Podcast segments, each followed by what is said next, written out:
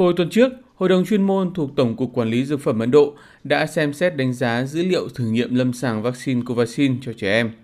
Vaccine này được tiến hành thử nghiệm trên 3 nhóm tuổi ở trẻ em là từ 2 đến 6 tuổi, 6 đến 12 tuổi và 12 đến 18 tuổi.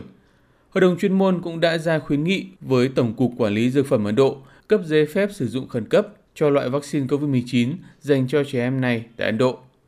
Tuy nhiên, Bộ trưởng Y tế Ấn Độ Mansukh Mandaviya cho biết cơ quan quản lý vẫn đang thận trọng trong các bước tiến hành với việc đặt các khía cạnh an toàn lên hàng đầu.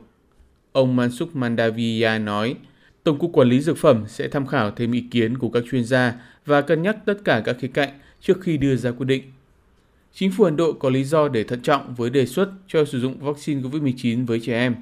Đó là bởi chưa quốc gia nào tiêm vaccine COVID-19 cho trẻ em từ 2 đến 6 tuổi.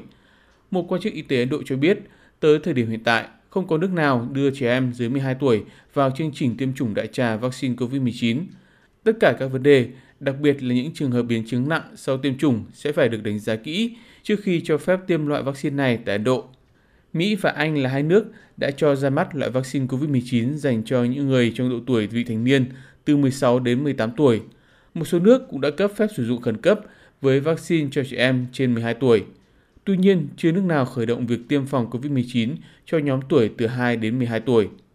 Một quan chức Ấn Độ cho biết rất khó để vận động cho việc này khi nói rằng vaccine là an toàn với trẻ em.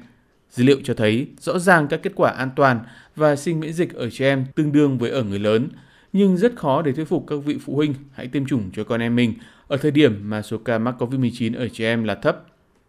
Theo các nguồn tin tại Ấn Độ, Tổng cục Quản lý Dược phẩm nước này sẽ lấy ý kiến các chuyên gia và có thể cấp phép sử dụng khẩn cấp theo từng giai đoạn.